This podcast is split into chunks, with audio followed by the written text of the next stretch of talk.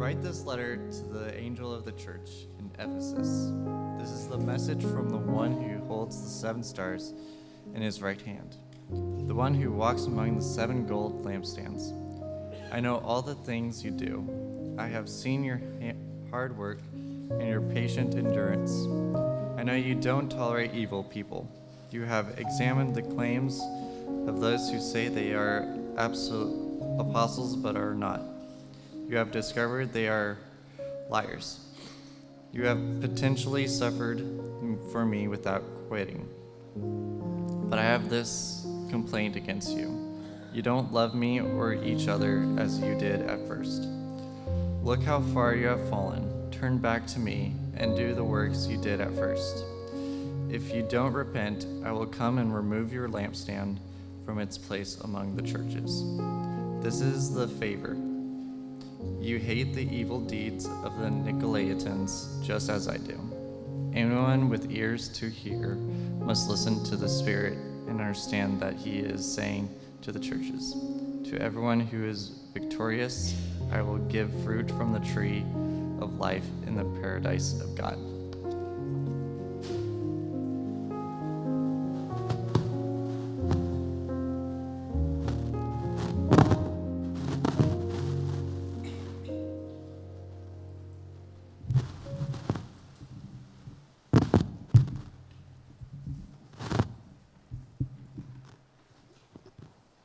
Me. Not sure what that's about. Maybe it'll stop. Nope.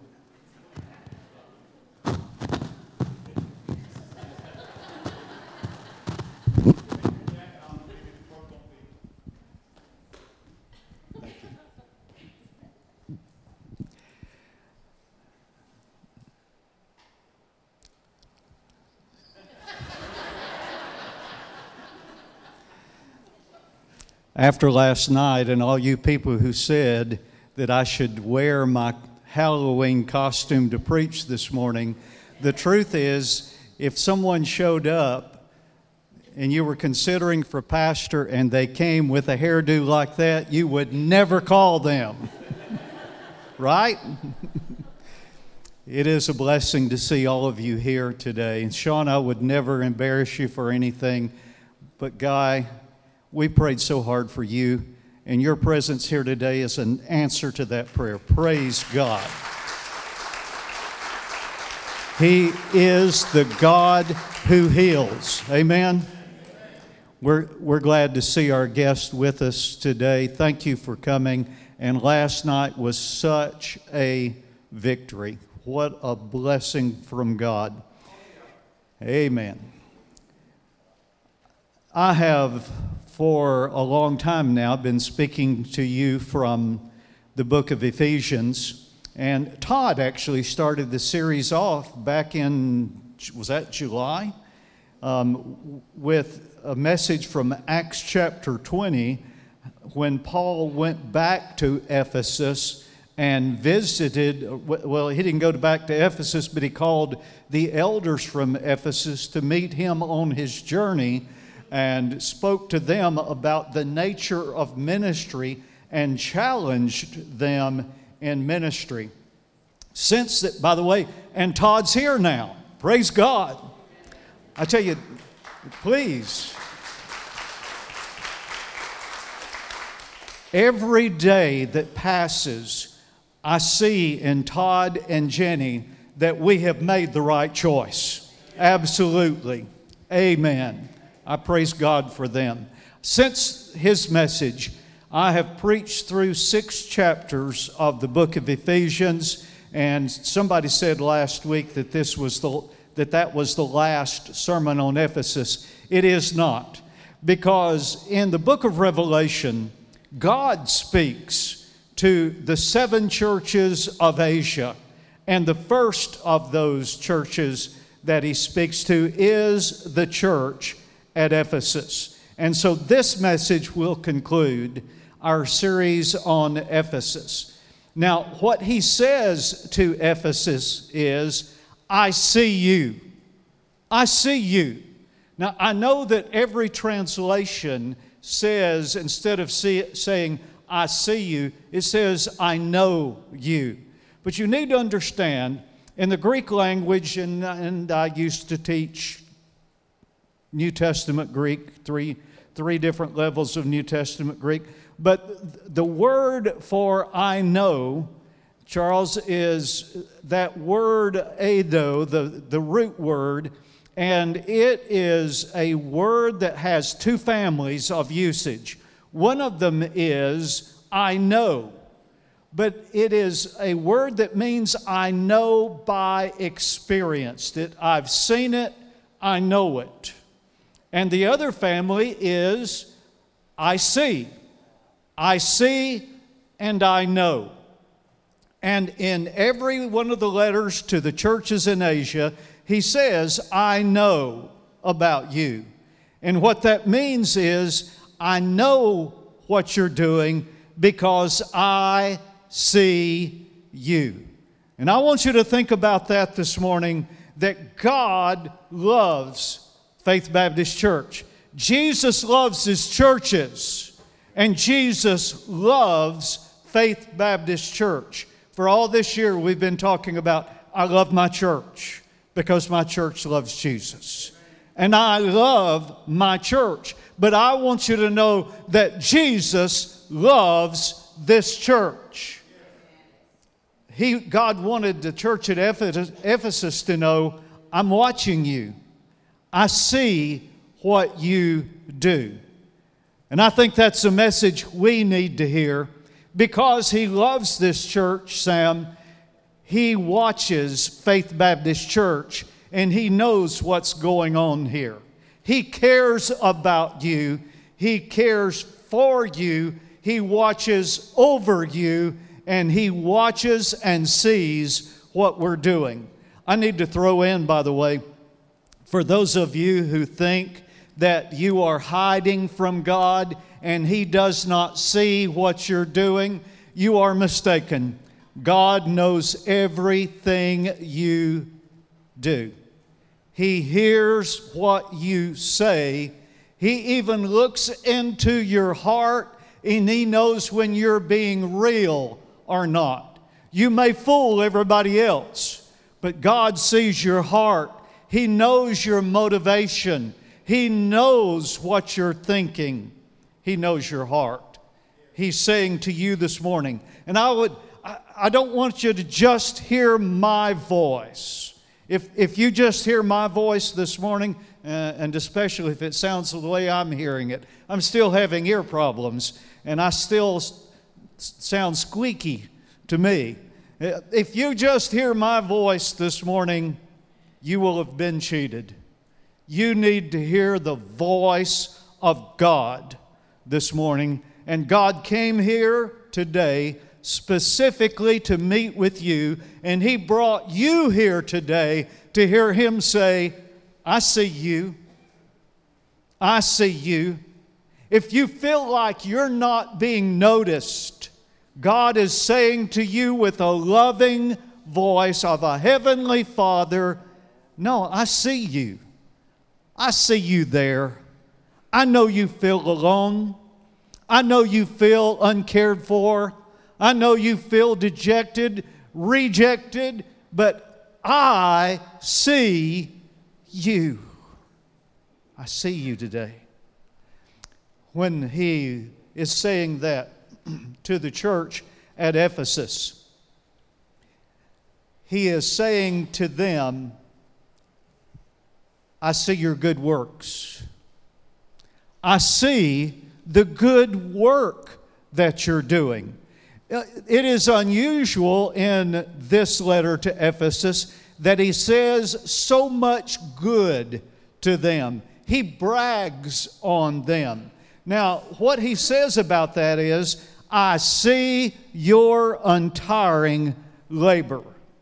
I see your untiring labor. He says, I see all the things you do. Other translations say, I see your work.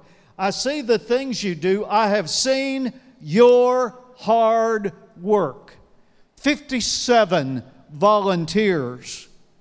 And Todd didn't make this clear 57 adult volunteers last night. And he mentioned the Golden Agers. Um, I guess I shouldn't just point over there because some of them are over here. Melody, I'm not talking about you. Don is sitting behind you, okay? Uh, 57 adult volunteers, and Shelley, it was 19 children, teens down. Um, and so, man, we had a ton of volunteers, and it was hard work. I, I tried sitting in the chair for a while, but you can't talk to kids this tall sitting in a chair. So I was down on my knees. Somebody came by and said, Your knees are going to get tired. And I said, Going to get tired? It was hard work. Um, we, we vacuumed the floor after some of you left, and my wife scolded me for the, being the one who grabbed that giant vacuum cleaner. But I saw nobody was walking as fast as I walk. And so, you know, I'm, I started to say I mow at triple speed. I ride the mower anymore, but I, hey, that's what we need. We need a riding vacuum cleaner. then everybody would volunteer, right? But we worked hard last night, but the reward is eternal. And God saw all of it last night. He saw your hard work. And he, he said, I see your patient endurance, your labor. By the way, uh, that word work and has the idea of toil. Not just work, that's energy, but toil is work with patience, work with endurance. Don't quit, please. You worked hard last night. Gail was worn out from driving the bus. Um, Gail, we can't afford for you to quit. We don't have enough people with CDL licenses for you to, to burn out on us. So, but all of you, don't quit working. Work for the Lord and work with untiring endurance. Don't stop working. Too many people say, Well, I, I did that a long time ago and my time's over. If you're still breathing, God's not finished with you yet. Work and toil with endurance. He also says, I know you're righteous intolerance. intolerance. You hear me? Righteous intolerance. That, Don, that's a bad word in our culture, intolerance. But it is a biblical idea. You need to understand that. I know you don't tolerate evil people. In our culture, Don, that's, that's politically incorrect. There is no such thing as evil because good and evil are relative, and we're not supposed to be intolerant of anybody's lifestyle or anybody's performance. No matter what you do, we're supposed to approve of it, not just tolerate it, approve of it. And the Bible teaches us that the church of the Lord Jesus Christ must be intolerant of evil we must stand for the truth and stand against evil. We must stand against the murder of unborn children. We must stand against the destruction of biblical marriage. We must stand against the movement of destroying biblical genders.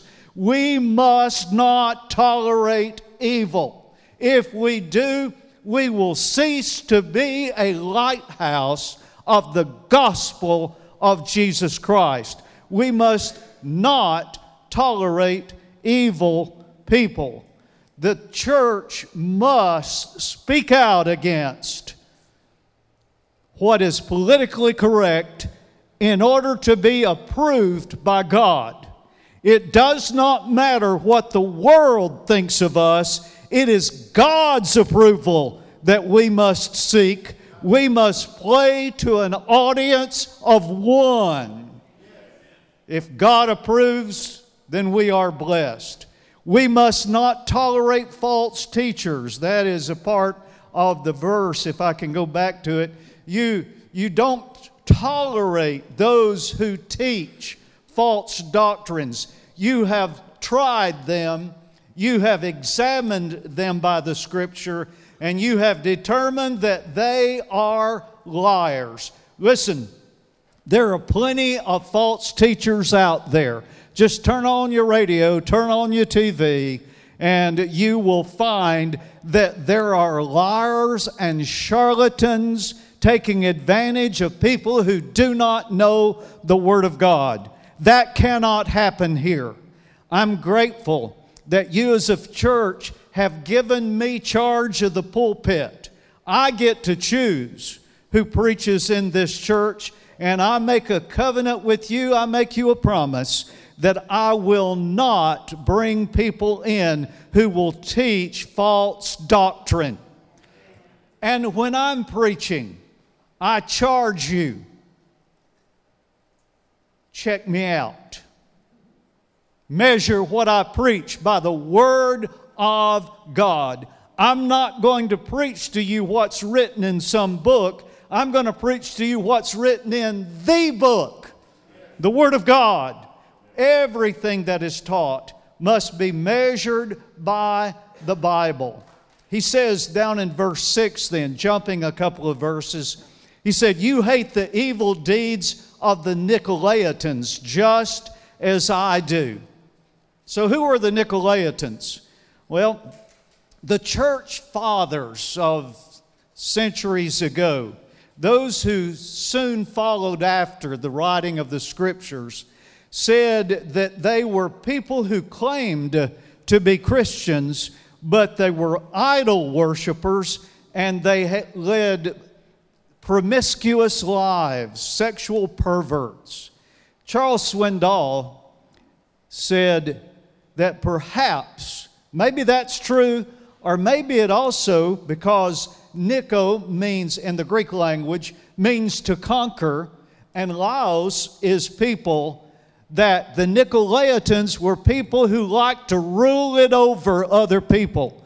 They were the power players in the church. And Charles, we know that in that time, that that's when they began to be this, uh, this hierarchy of ministers, people who were taking charge of other churches. Listen, we are Baptist. That means we are independent. We're so independent, nobody can tell us anything. No, I'm.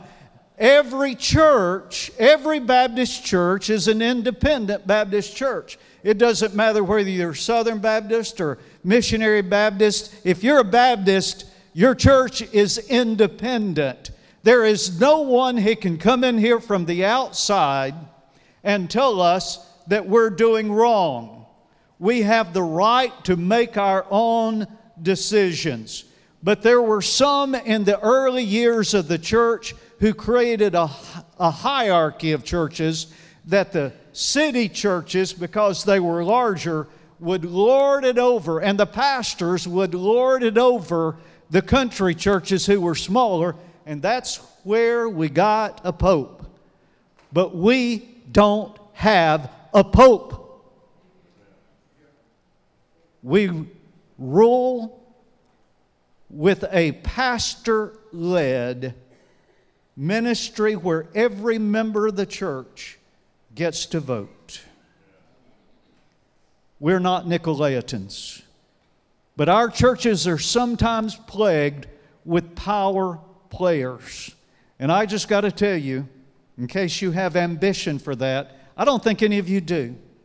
But in case you have ambition for that, realize Jesus said, I hate power players. And I do too. God loves this church, and He loves every single one of you. Listen, He does not love anybody in this church more than He loves you. Well, except maybe me. I'm His favorite. I, I, I have that on a sticker on my fridge. God loves you but I'm his favorite. That's what John said. John called himself Jesus' favorite. So maybe I can get away with it.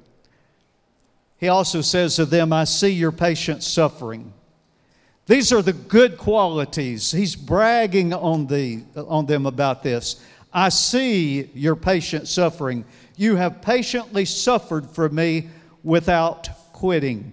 Now, the church at Ephesus was a suffering church. It suffered for Jesus. It suffered, Kim, because of the Jews who were against them. But they also suffered from the Roman government who was beginning to persecute the churches of the Lord Jesus Christ. They were a suffering church. They also suffered from the idol worshippers that surrounded them because Ephesus was the center of the idol worship, worshiping the goddess Artemis. And so this was a persecuted church. If you know, we look at ourselves and we say we have great freedom, and that is true. But how easily is our freedom taken away?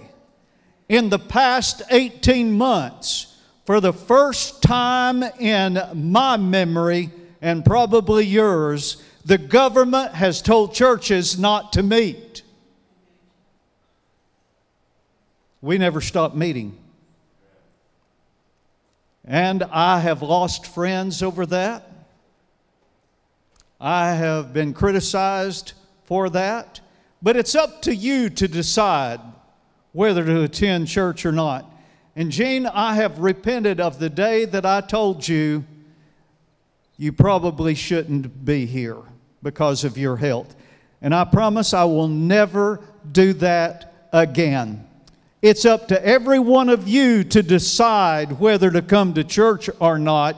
And you have the freedom to decide, and no one, no one has the right to take that away. Once you give up your freedom, you will have to take up arms and fight to get it back. It will not willingly be given back to you. That may not be politically correct either, but there it is. Because at what point does protection, you see, we were told we're protecting you. You can't protect yourself, we have to do it. At what point does protection become persecution? Becomes persecution at the moment they say, You can't take care of yourself, let us do it for you. That's how you lose your freedom. You can't take care of yourself. We are going to protect you from yourself. The day of suffering, if it has not come, it will come. The Bible reveals that. You know that. If it has not come, it will come. And will you and I stand on that day? Jesus said to the church at Ephesus, I see your suffering and that you have been patiently enduring the suffering you have come through for Jesus. Will we do that too? He says, but I have one complaint against you. Meredith, all that good stuff he talks about him, and yet he says, I just have one complaint. And this, Rodney's a big one. This, this is the big one, Ethel. I have this complaint against you. You don't love me or each other as you did at first. Now, notice he says, You don't have the love you did at first. You know, when you're first saved, man, you're excited. You have all that enthusiasm. You don't have a lot of knowledge at that point. By the way, let me say to you, friend, if you're lost in this service, that is, you've never trusted Christ as Savior, you don't have to understand everything. You don't have to know the Bible from cover to cover. You don't have to understand great theological terms. You don't have to know a lot to be saved. You just have to know that you're a sinner, that Jesus died for you, that He rose again. And you just have to ask Him, just receive the salvation He offers. You don't have to earn it because He already did. He paid the price. But you don't get saved until you accept the price He paid by believing in Him. In the beginning, we had a lot of zeal with very little knowledge. But now, too many of us have a lot of knowledge, but not much zeal. At what point did we get tired? You know, it's not a deal where just all of a sudden you've lost your passion. It drains out a little bit at a time.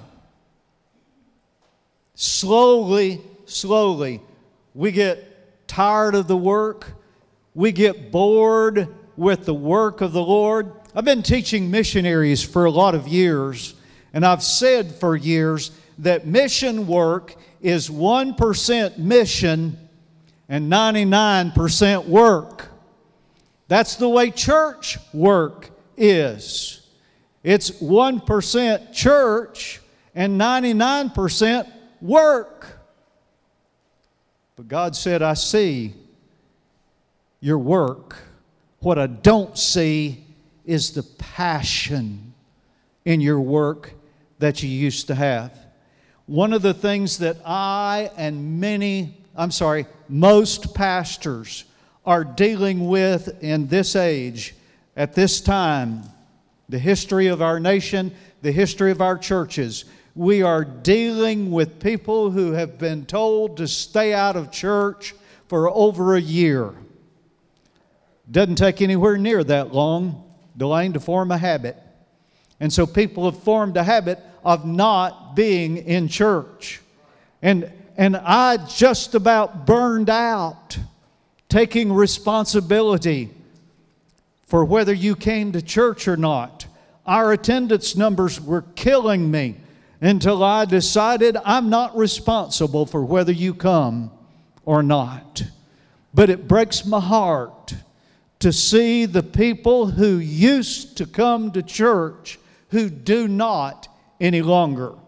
People have gotten accustomed to watching it on TV. Oh, listen, there is nothing about watching services on a TV that equates with being here with the people around you, encouraging one another and loving one another. You can't worship in your pajamas on the couch watching somebody on television. You need to be present. Do you understand that the very first support group was the Lord's church. And you and I need each other. We need to be in each other's presence and in the presence of the Lord God and the Spirit of Christ. Would to God that the passion would return. Ephesus, by the way, was a busy church. It was in a city center, it was a busy church. They had all this work going on, but God said, I see your hearts. I see what this is really going about. Adrian Rogers said, If the devil can't make you sin, he'll make you busy. Be careful with busyness when your heart is not in it. Listen, get your heart right. Get your heart right. Get right with God rededicate your life. One of the ladies who came last night told me what church she went to. I said, Praise God. And she said, And I just rededicated my life last week. And I shouted, Glory to God. Amen. Get your passion back. I have one thing against you. You don't love the way you used to. We need our passion back. Jesus has never lost his passion for you. He still loves you. as much as He ever did, and He loves you right now. He said, But I've got a prescription for you. In chapter 5, chapter 2, verse 5, He said, Consider how far you have fallen. That's do a self examination. Look at your heart. Think about. He said, Remember where you came from. Remember how it used to be. Remember the passion you used to have. And then repent. Repent from where you have fallen. Repent doesn't just mean, Shelley, feeling sorry for it, it means a change of direction. Turn away from what's distracted you and turn back to Jesus. Turn back with a love and a passion for Him. We need passionate church members. We need for our current members to be passionate for Christ. And we need those of you who God has called to join with us by salvation, by baptism, by church membership. We need your passion for Jesus Christ. Repent. Remember, repent and redo. He said, Repent and do the things you did at first. By the way, that's why we ask former church members who return after a time, especially after joining another ch- congregation, that's why we ask them to rejoin or recommit to our church. Being a member of a church is a commitment. This is not a country club, this is a church. And we expect every member to be involved in ministry in some way. Then he said, I have a promise for you. That promise is both a negative promise. You may not consider that a promise, but it is. When mom says, if you do that again, I promise you, you will regret it. She means it. I hope she does. And she'll keep that promise. So sometimes promises are negative. And he says, if you don't repent, I will come and remove your lampstand from the place among the churches. What does it mean to remove the lampstand? Well, for one thing, Todd, that means the light's taken out. The light of the gospel grows dim because other things are being taught. There are social justice messages rather than biblical justice. There is improvement, you know, self help messages instead of repentance and faith. And all of a sudden, the lampstand is taken away. And what that means is the church is no longer really a church, it's a social club. And we have a lot of buildings with church names on them that are nothing more than social clubs. If you've come here looking for a social club, you're going to be disappointed. On the other hand, if you've come here looking to hear the Word of God that will change your lives, you have come to the right place. This is no social club, and we do not want the light of the gospel going out. On the other hand, the positive promise to everyone who is victorious, if you overcome, to everyone who is victorious, I will give the fruit from the tree of life in the paradise of God. Anyone with ears to hear must listen to the Spirit and understand what He is saying to the churches. To everyone who is victorious, I will give fruit from the tree of life in the paradise of God. When man sinned, that tree of life eternal, living forever, was taken away so that we could not live in a continual state of sin. Jesus has paid for our sin and the promise of God. He says, Don't worry, I have overcome the world. It is our faith in Him that overcomes the world and gives us victory. And His promise is eternal life in His eternal presence. if you overcome. If you don't repent, bad things are going to happen. Your church will no longer be a church. And he's not just talking to individuals, he's not talking to you about losing your salvation. He's talking to the church that's going dim with danger of the lights being turned off. A lot of churches are closing their buildings, a lot of churches are turning off the lights. But God loves this church. He has preserved this church during difficult times. Amen. He has loved this church and He has preserved this church. And He loves you.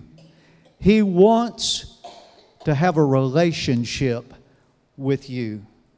And He wants you. I look at our young people and I thank God for them because they are the future of this church. Make no mistake, I said something about we made the right choice in calling Todd and Jenny. They are the future of this church. That's why we called them to be in training for the days to come. I'm not getting any younger. Somebody said, Why did you lose the hair? I said, I've been losing it for a long time now. I just took the wig off last night. That was fun. But the truth is, we're an aging church with an increasing number of young couples and young people. Praise God. That is the future of our church. And you know what? Jesus is looking the congregation just like I am right now. Friend, He sees into your heart. If it is a critical spirit, if it is a sinning lifestyle, He sees you. If you are disobeying Him, He sees you. And it's time to obey. It's time for you to make that decision for Jesus Christ.